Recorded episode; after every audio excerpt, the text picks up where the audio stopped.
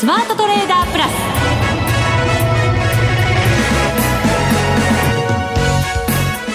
ス。全国のリスナーの皆さんこんにちは。内田まさです。この時間はザ・スマートトレーダープラスをお送りしていきます。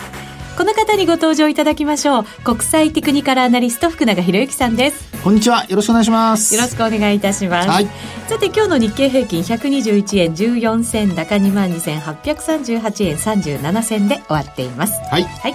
えー、ようやくと言いますか、水曜日が弱いというのがちょっと気になりますけども。そうですね、昨日100円安でした。えー、ね、3営業日ぶりの反発ということでですね、はい、まあ一応、あのー、日経金株価は、えー、22,800円台に乗せて終えたということなので、まあ、ちょっと明日、なんとか、今晩のニューヨークとか、あとまた為替もそうですけども、あのー、2万3000円台にですね、近づくかあるいは超えるかという乗せるかというところがちょっと期待されるところであるんですけど為替先ほどもぐんと伸びて110円のミドルぐらいまで来て今48銭49銭ぐらいでそうですね。してますね、えーまあ、ですのでちょっとまああの期待はあるもののですねただあの今日の商いを見るとですね、はい、あの東証一部の商いが昨日が20、あ、ごめんなさい、あの、売買代金の方ですね。代金ですね。代金が2兆6000億円ぐらいあったのがですね、はい、今日は2兆3800億円というふうに、ちょっと減ってきてはいるんですよね。2000億円ぐらいですけど、昨日より減ったの。それでも、まあ、まあ、減ったには変わりないんですけどね。いや、あの、値上がりしてる時にですね、はい、減るっていうのは、実はあんまり、こう、いわゆるその先物主導とかっていうことで言われるような、まあ、そういう水準の切り上げっていうことになってしまうのでですね。上がってる、はい、でも減っているっていう。そうそう。そこなんですね。そうですね。であとはあの、まあ、トピックスの方の上昇率を上昇率というか上昇幅を見ますとこちらはその8ポイントぐらいでですね、はい、えー、まあ、やっぱりどちらかというとあの日経平均主導の上昇だったと。あのパーセントで見ると日経平均が0.53%上昇それからあとトピックスは0.45%上昇ということなので、えー、今お話したようにやはりちょっと先物主導の日経平均型の上昇だったのかなというところでしょうかね。はい。はい、ただマザーズにしてもジャスダックにしても今日はしっかりだったということですからこの辺はねなんかこうほっとさせてくれる一つの要因になるんじゃないかなと思いますけどね。まさにそうですね。まあ、先週からちょっと新興市場のお話なんかしてますけども、はい、あの今日に限って言うと、まあ、あの主要指数に加えて、えー、今話にあったようにですねマザーズやジャスダックも上があの上昇しておいてますので、はい、まあ、そういう意味では本当にようやくなんか揃い踏みという状況になってきているというところですからあの少し明るいんですけどでも投資家の皆さんはどうでしょう？センチメント明るいんですかね？どうなんですか？なんかあんまりこうウキウキした感じをあのいろんいろんなと言ったらいいんですけど周りで聞かないんですけど なんででしょう？相場がじわじわじわじわと上がってきたからっていうことなのか、はい、どういうことなんでしょうね。ねあのポジションひょっとしたら持ってないかもしれませんね皆さんね。要するに上がり始めたところでポジション持ってる人がいれば今上がってきているのでなんかウキウキするんでしょうけど。まあ、決算発表なんかもねずっとこうピークを迎えていてということでしたから、そうですね、まあ、決算発表を見てからでも遅く遅くないよねっていう方々は多かったんじゃないかなと思いますけど、うん、確かにそうですよね。ですから、まあ、そうやって考えますと指数は上がってきてるんですけど個別株でですね意外とお持ちの株があるいはあの株を持ってない人も結構いて。あ持ってないけどじわじわ上がってっちゃったなっていう感じそうそうそうですね。ですからなんとなく置いてけぼりにされてるっていう雰囲気の人もひょっとしたらいるかもしれないですよね、はいそうするとじゃあここからどう動いたらいいのかはい、重要になってきますね。そうですね。はい。今日はアドバイスよろしくお願いいたします。あら低姿勢ですね。いつもと違うかな。教えていただく 立場でございますので。はい、はい、そして、えー、番組の後半には月1ゲストマネックス証券チーフストラテジストの広木隆さんにもご登場いただく予定です。ご期待ください、はい、それでは番組進めていきましょう。この番組を盛り上げていただくのはリスナーの皆様です。プラスになるトレーダーになるために必要なテクニック心構えなど今日も身につけましょう。どうぞ最後まで番組にお付き合いください。この番組はマネックス証券の提供でお送りします。スマートトレーダー計画、よーい、ドンさあ、それでは引き続き足元の相場振り返っていきたいと思います。現在、為替は110円48銭から49銭あたりの水準となっています。はい。えー、株、為替ともにですね、あのー、まあちょっと合わせて一緒にお話をしたいというふうに思うんですけども、はい、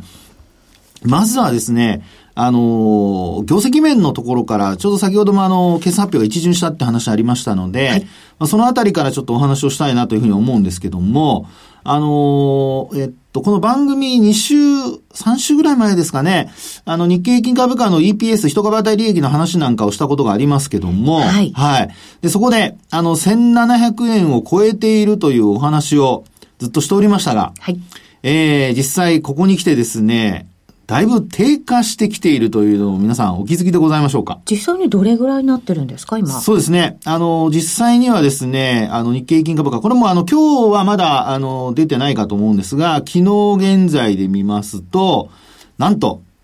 多い時で1720円台まで確か20円前後までいったと思うんですけど、えー、今はですね、1641円。41円。83銭というところですね。はい。はい。そうすると、じゃあ高かったところからすれば、はい。えっ、ー、と、80円程度下に来てるということになるんですね。そうなりますね。はい。で、あと、日経平均株価の PR が、えー、今だいたい13.84倍。13.84倍。はい。はい。ということで、えー、以前、あのー、その、まあ、日経平均のあの、PR でお話をしたときに12倍台がずっと続いていてですね、13倍になってもなんか割安感があまりないっていう話をしましたけど、はい。おそらく今日120円ぐらい上がってますので、このままの EPS でいくと、えー、14倍に接近してるというところになりそうですよね。そうすると、決して割安じゃないってことですか、はい、ね、そういうふうになってきちゃいますね。ですよね。ええー、ですので、あのー、まあ、今の、あのー、えー、そうですね、株価、日経平均株価に関して言いますと、あの、前期の業績から今期の業績見通しに、まあ、前期の業績の結果から今期の、今期の業績見通しの方に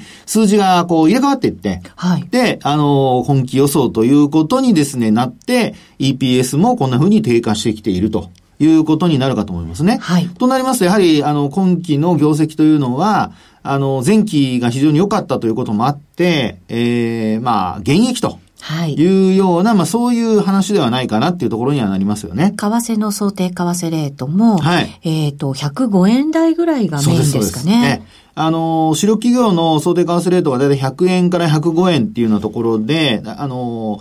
まあ、固まってますので、はい、まあ、そう考えますと、今のこの実勢レートは110円前後ですから、110円台の、ええー、まあ、前半というところで、え考えると、これはもう、あの、まあ、多いところで10円ぐらいはい。増益に寄与する可能性があると。はい。ね、いうことになりますね。で、これもあの、以前お話しましたけども、そうした中で、なぜその日本の企業が、あの、そんな想定為替レートを持っている、あの、出しているかというふうに言ったときにですね、考えたときに、えー、日本電産の長森さんの話だとか、ニトリさんの話を持ち出してですね、はい、ニトリ社長、会長ですかね、えー、お話をしましたが、はい。なんか今年円高になるんじゃないかって見ていらっしゃる。経営者がね、ね多いようですよね。内田さんもね、いろんな経営者の方とお話をインタビューとかされたりだとか対談とかね、ええ、やるでしょうから、まあそういう意味では警戒をされてるっていうところは、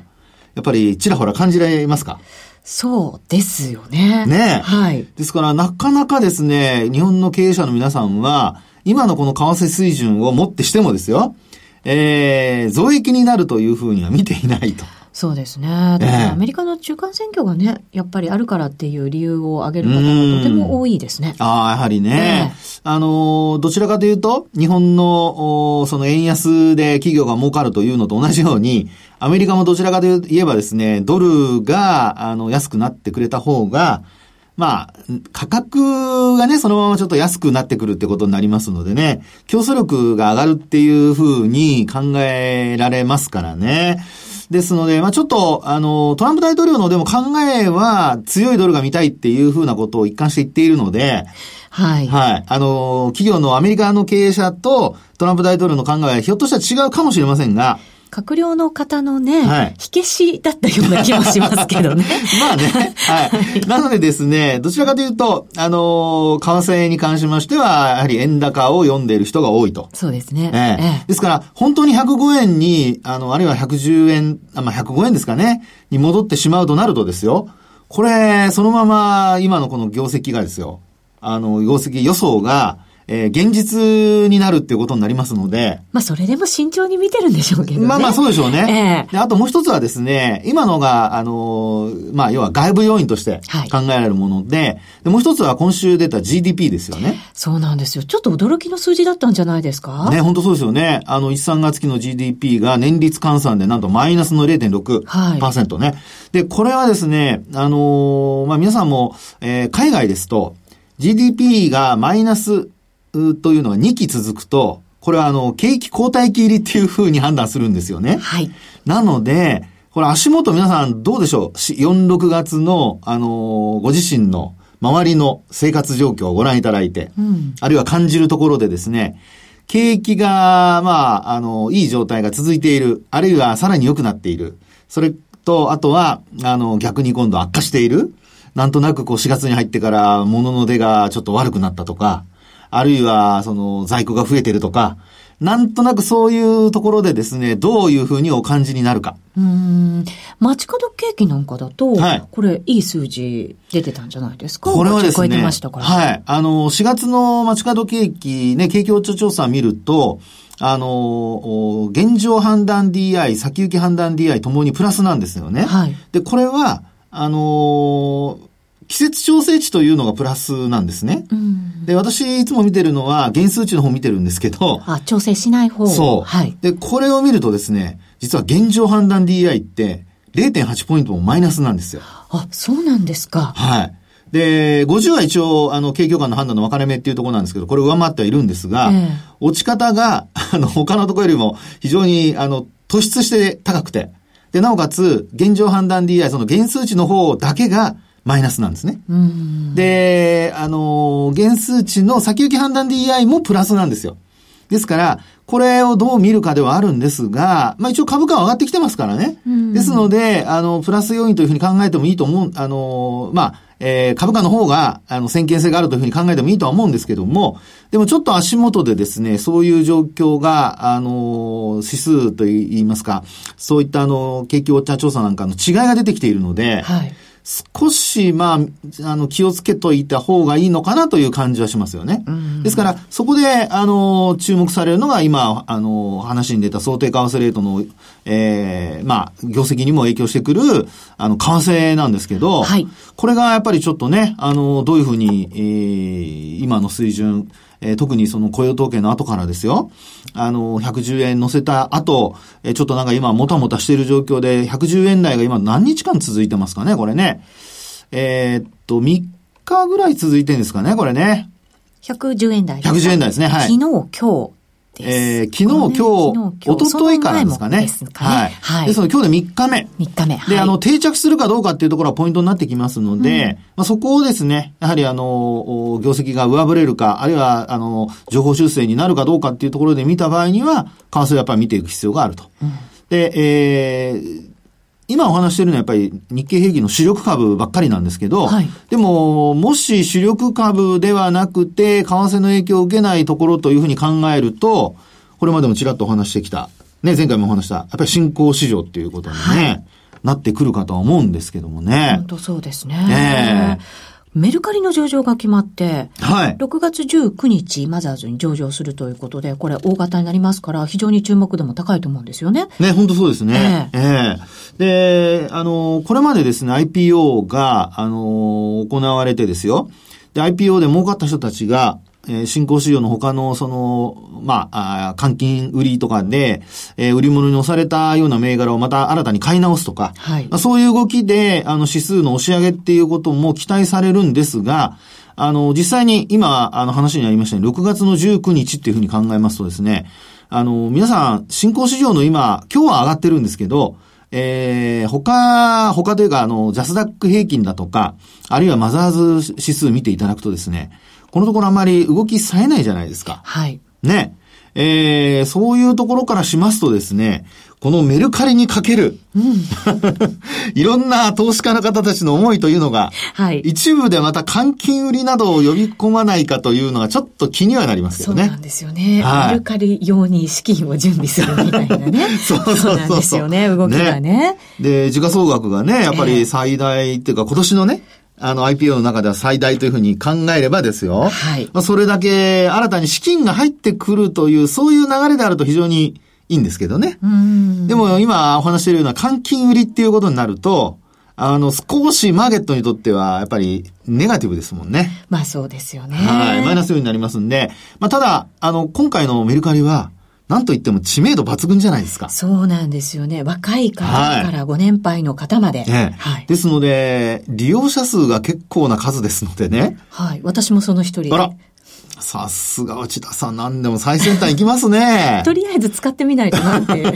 思うんですよね。すいません、私は使ったことはございませんが。でもそう考えると、ええ、あの、意外と、あの、証券口座を、メルカリを買うために、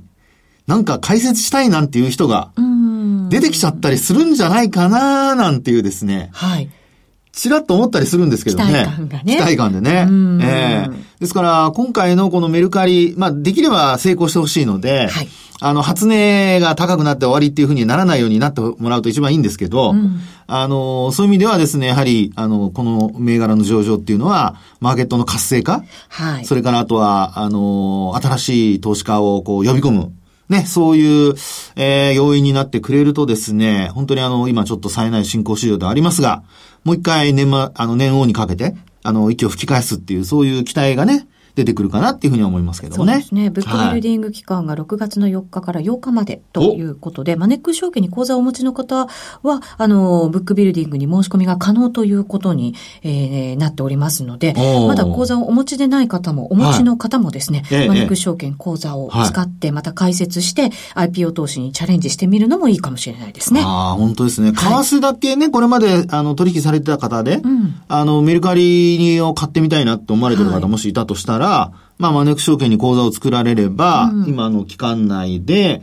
えー、ブックビルディングができるってことに、参加できるってことになるわけですよね。はい、ただ、まあ、あんまり多いと抽選になっちゃいますからね。そうですね。当たるか当たらないかわかりませんけども。はい。はい、マネックスの場合は平等に抽選してくれるということなので、そこもまたね、プラスに作用するんではないかなと思いますね。はい、この IPO 投資については、杉村富夫さんが、その戦術などを解説解説してくれる特別番組、IPO 投資のおすすめというのを放送しまして。至れり尽くせりじゃないですか。そうですね。このスマトレの番組ホームページからも聞くことができるということなので。ぜひ聞いていただいて、チャレンジしていただけるといいんじゃないかなと。本当ですね。思います。まあ、どんな会社かもね、はい。あの、自分の身近な会社から、その企業の内容を、要するにまあ、今回のメルカリだけじゃなくて、その先にもつながるようにですね、はい。あの、ぜひちょっと勉強していただくとね、いいと思いますよね。はい。以上、スマートトレーダー計画、用意ドンでした。ここで、マネックス証券からのお知らせです。IPO なら、マネックス証券。人気が高く申し込みが集中しやすい IPO は多くの場合抽選で購入できる方が決定されます。マネックス証券では申し込み数や過去の取引実績、お預かり資産の状況などに関係なく申し込みされたすべてのお客様に平等に当選の可能性があります。また、マネックス証券は、少額投資非課税制度 NISA で IPO の申し込みが可能です。NISA 口座であれば IPO で取得した株式が大きく値上がりし、非課税期間内に利益を出したとしても、その譲渡益は非課税。後から申告する必要もありません。マネックス証券は取り扱うすべての IPO 銘柄の割り当てを完全抽選で行います。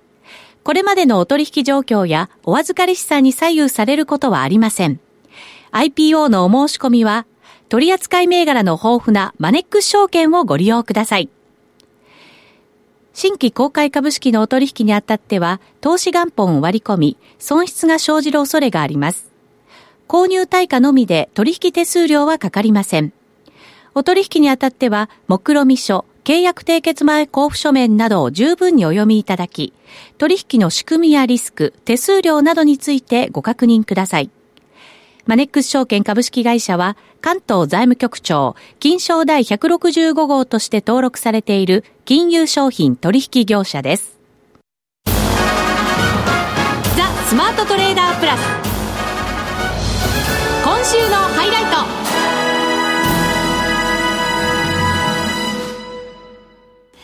さあ、それではご紹介しましょう。マネックス証券チーフストラテジストの広木隆さんです。こんにちは。こんにちは。よろしくお願いします。よろしくお願いします。よろしくお願いします。先ほどもちょっと福永さんとは話になりましたけれども、はい、決算が、まあ大体一巡してきましたか？ね、終わりですね。はい。どのようにご覧になりましたか？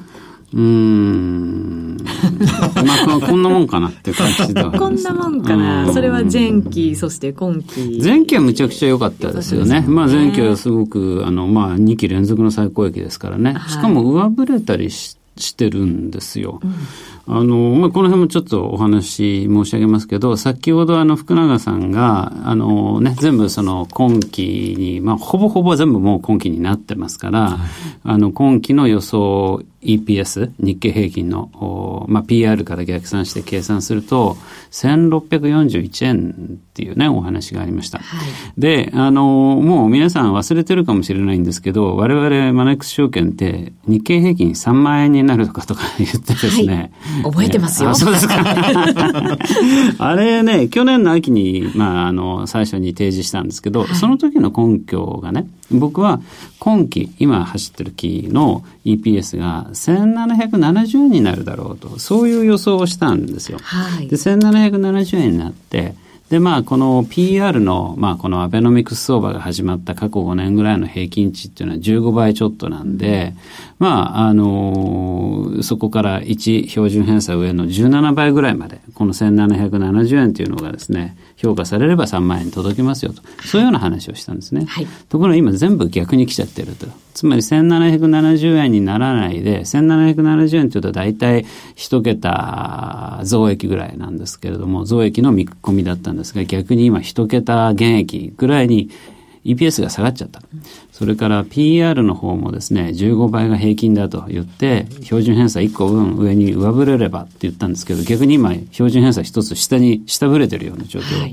だから EPS も低下し、バリエーションも低下してるということで、ちょっとね、3万円というのが遠くなっていると。いうような状況ではあるんですそうですね。ただそれも予想されて、ひろきさんは、ちょっとこう、うん、先送りされましたよね。そうそう、そういうことでね、3万円届かないっていうわけじゃなくて、えー、今足元一旦下にガーッとこう、かがんでるような状況なので、あの、3万円の時期が遠くなったっていうことですね。うんはい、届かないわけじゃなくて、ますます僕は届くっていう確信度がより強まってるんですけど、はい、というのはなぜかっていうとですね、今期の EPS は今1640円ぐらいだって話がありましたが、終わった昨年の18年3月期っていうのはもうむちゃくちゃ企業業績が良くてですね、むしろ上振れたりしたと言いました。実績の EPS いくらかっていうと1760円なんですよ。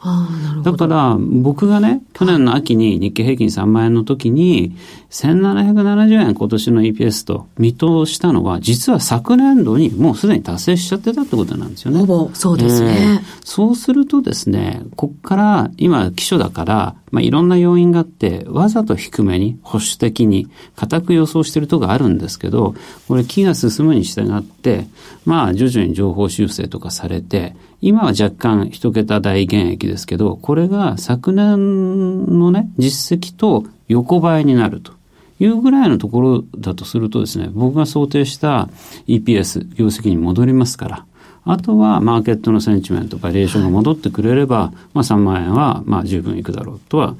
思ってるんですけどね。ただ前期素晴らしい決算が出てきたと、うん、で、それに横ばいといってもやっぱりとっても素晴らしいものが出てこないと、うん、横ばいになかなかなれないぞっていうことだと思うんですけど。そうでもないんですよ。というのはね、はい、あのー、日経平均採用に225銘柄、225っていうぐらいだからあるじゃないですか。はい、で、全部の合計の利益を足し合わせると、まあ確かにその EPS の減少分ぐらいに、まあ6%ぐらいかな、前期より減ってるんですよ。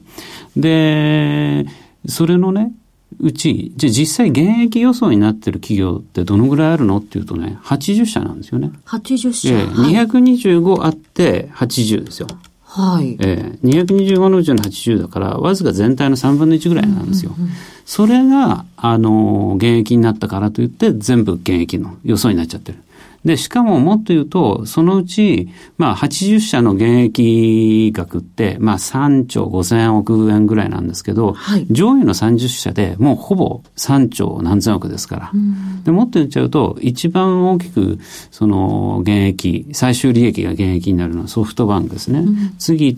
トヨタ、ホンダ、日産というような自動車が続きます。はい、これらって何かっていうと、アメリカで大きくみんなビジネスやってる会社なんですよ。ソフトバンク、スプリントとかね。はい、そうすると前期終わった期っていうのはトランプ減税のおかげでボーンと利益が増えた。それが今期なくなるよっていうんでガクッと減益になってるんですよ。うんで、その次は第一生命ですけど、第一生命も前期にですね、まあ特別利益を計上して、あの、最終利益が5割も伸びた。ものすごい最高いい決算だったんですね。だからその特殊要因がなくなるんで今期は減益になりますとか。まあその後は、あの、この間決算出したばっかの銀行ですね。えー、三菱 UFJ だとか、日本郵政とかそういうのが続くわけですけど、まあこれは仕方ない苦しいよねっていうこういう事業環境じゃっていうことなので、まあ、減益と。だから大体説明のつく範囲の減益だし、しかも特殊要因の剥落で最終利益が減益になってるってだけなんですよ。で、本業の稼ぐ力の営業利益がこれわずかながら今、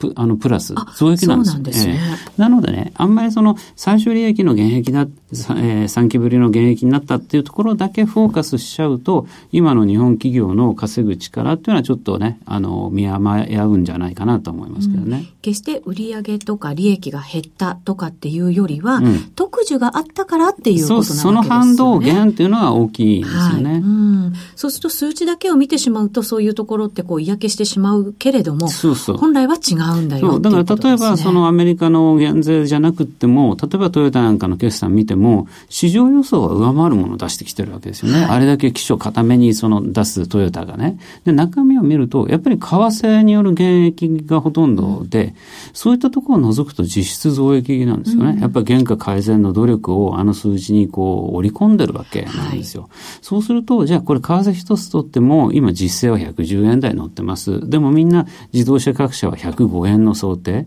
日本全産とかファナックとか小松とか固めのところは100円なんていうところもあるぐらいですから、らそう考えるとですね、今後、まあ、あの、木が進むに従って情報修正の可能性というのは十分あるんじゃないかなと思います。うんそうすると、為替の方向性もすごく重要になってくると思いますもちろんそうですけど、ええ、ただね、為替は、うん、まあ、そんなに円安にはならないかなと思うんですよね、今年は。なぜかっていうと、やっぱり、秋にね、アメリカの中間選挙がありますでしょう。この辺とこの不透明感たるやね、多分これはだんだん近づいてくると、いろんな話が出てくると思うんですよ。はい、えー、やっぱりちょっと共和党は厳しいんじゃないかなと思うんで。そうすると、少なくとも下院とかは、まあ、全部、総入れ替えですから、あの、下院は、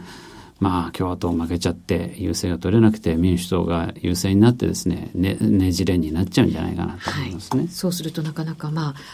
簡単に決まるものも決まらなくなっちゃう、ね、うん、決まるものは決まらなくてもいいんだけど、はい、下院が民主党優勢になるとトランプ大統領の弾劾っていうことになると思うんですよね。まず下院はそれ弾劾で決まりになってくると思うんですよ。ただ、最終的には通らないんですよ。あの、上院はまだ共和党多分優位だと思うんだけれども、仮にまあ両方とも民主党になったとしてもですね、3分の2が必要だから、弾劾にはですね。だから弾劾にはならない。だけど、下院で弾劾訴追されて上院で弾劾裁判だなんて話になるとやっぱりマーケット嫌がりますからね。そうですよね。えー、まあこれ98年99年のあのクリントンがそうだったんですけどね。えー本当に今年は最後まで為替に振り回される政治に振り回される、そんな一年になる可能性もね、はい、ありますよね。はい、つきたい。本当そうですね。はい、ひろきさんありがとうございました。ありがとうございました。ここまでのお相手は福永博之と内田まさでお送りしました。それでは皆さんまた来週。ま、来週この番組はマネックス証券の提供でお送りしました。